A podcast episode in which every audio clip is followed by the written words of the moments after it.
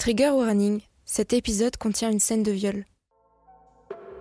Vous écoutez Dear Date, le podcast qui raconte les rendez-vous provoqués par les applications. Épisode 7, l'américain.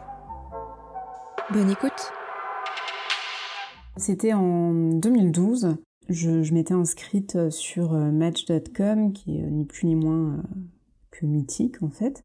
Sur euh, Match.com en Angleterre, les femmes et les hommes doivent payer. Et donc on trouvait sur cette application, enfin sur ce site, des, gens très très investis en fait, hein, qui, cherchaient clairement l'amour de leur vie et tout ça. À un moment, j'ai carrément dit que je cherchais pas à me marier et, euh, un mec bah, il m'a complètement ghosté du coup à partir de ce moment-là.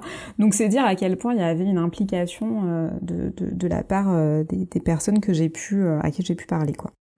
Je parle à un type euh, qui avait l'air plutôt mignon, on parle pas, pas trop longtemps mais suffisamment, c'était sympa. Et donc on décide de se rejoindre pour boire un verre euh, le soir euh, à Marylebone, qui est un, un quartier de Londres assez, assez sympa, c'est pas non plus méfaire mais c'est sympathique quoi.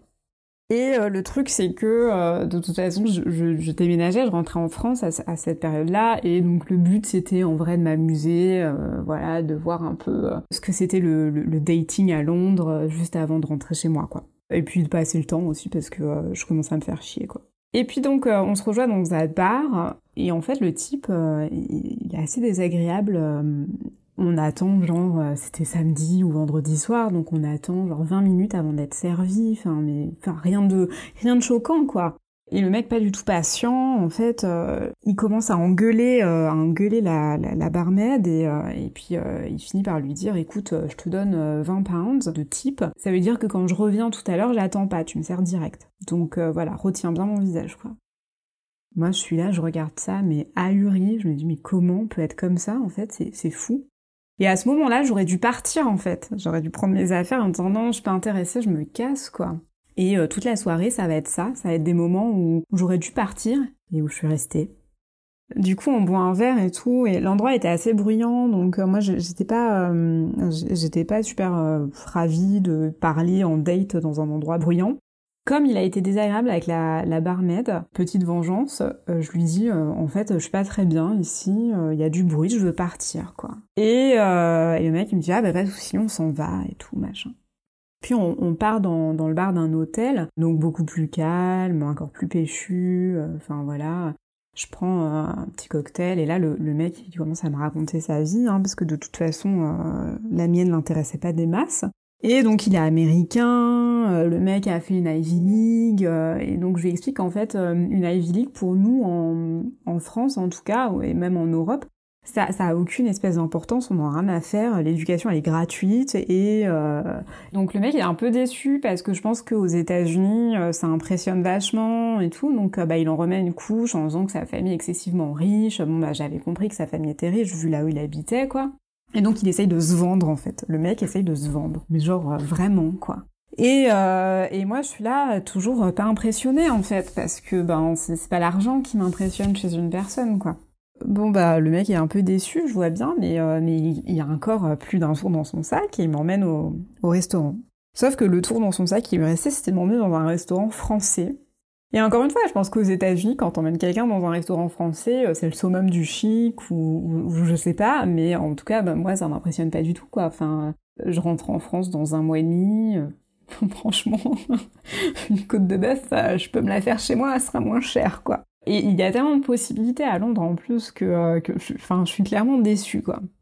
Et euh, évidemment, dans tous les restaurants français, ce qui se passe, c'est que euh, bah il y a des serveurs français, et donc bah forcément, on commence à discuter, euh, et on discute en français parce que ben voilà, on est tous les deux français, tout ça. Le mec apprécie absolument pas qu'on discute le serveur et moi, et il commence à péter un plomb en fait et à me dire non mais le serveur t'a dragué, je suis pas du tout d'accord, je comprends pas comment tu peux faire ça, il voit clairement qu'on est ensemble là et donc le mec euh, complètement malade, quoi.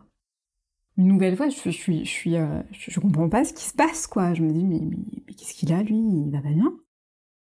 Et en fait, il continue comme ça, puis il hausse la voix et tout, il demande d'avoir le manager, enfin, en accusant du coup le serveur de, de me draguer. moi, je suis là, non mais pas du tout, mais arrête, qu'est-ce que tu fais? Pas du tout.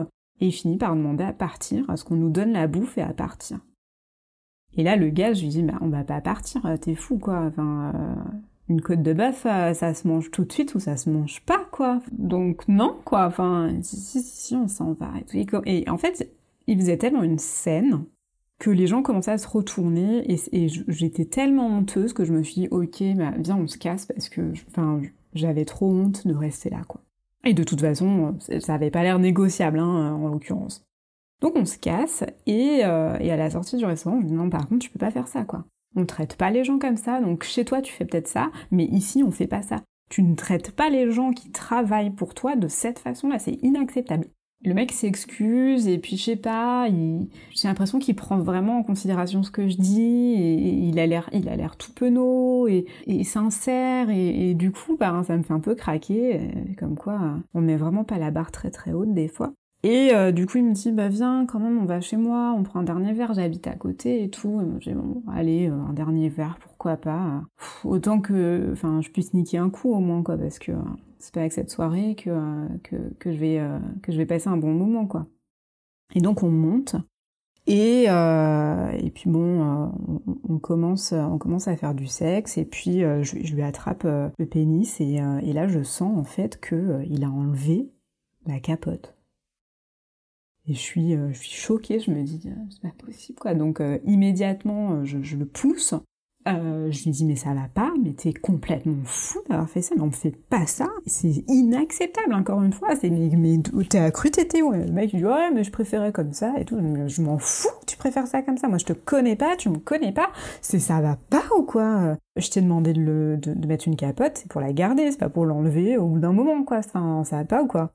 Le mec refuse de comprendre à quel point c'est grave en fait ce qu'il a fait. Et euh, moi je suis euh, je suis déjà dégoûtée de ma soirée. Et en plus c'est euh, la cerise sur le gâteau quoi. Donc en fait je prends mes affaires je me casse et je lui dis bah au fait c'est un peu con pour toi ce que tu viens de faire parce que j'ai des chlamydiés et je me casse et là, le mec a passé deux semaines à me harceler en me demandant euh, qu'est-ce qu'il devait faire, euh, est-ce que c'était vrai? donc moi, chaque fois, je lui disais oui, oui, c'est vrai, c'était pas vrai du tout. Mais je disais oui, oui, c'est vrai. Ben, je, pense qu'elle va pourrir et tomber à un moment donné si tu fais rien. Faut que tu ailles voir un médecin. Et, euh, le mec était complètement perdu, notamment parce que voir un médecin en Angleterre, c'est Enfin, c'est certainement pas comme aux États-Unis, quoi. Et je lui disais de se démerder, et puis au bout d'un moment, j'ai bloqué son numéro. Mais, euh, mais voilà, j'étais assez fière euh, d'avoir euh, renversé la vapeur malgré, bah, malgré ce viol, quoi, parce que c'est ni plus ni moins qu'un viol de faire ça. Donc voilà, c'était comment j'ai daté à Londres et après ça j'ai arrêté. Et je suis rentrée chez moi un mois et demi plus tard. Et, et là, bon ben, j'ai commencé à dater des Australiens. Merci d'avoir écouté Dear Date. Si tu veux participer, tu peux m'écrire un mail. Et si l'épisode t'a plu, tu peux mettre 5 étoiles ou un commentaire sur iTunes ou Apple Podcast et le partager autour de toi pour le faire découvrir. À bientôt pour un prochain date.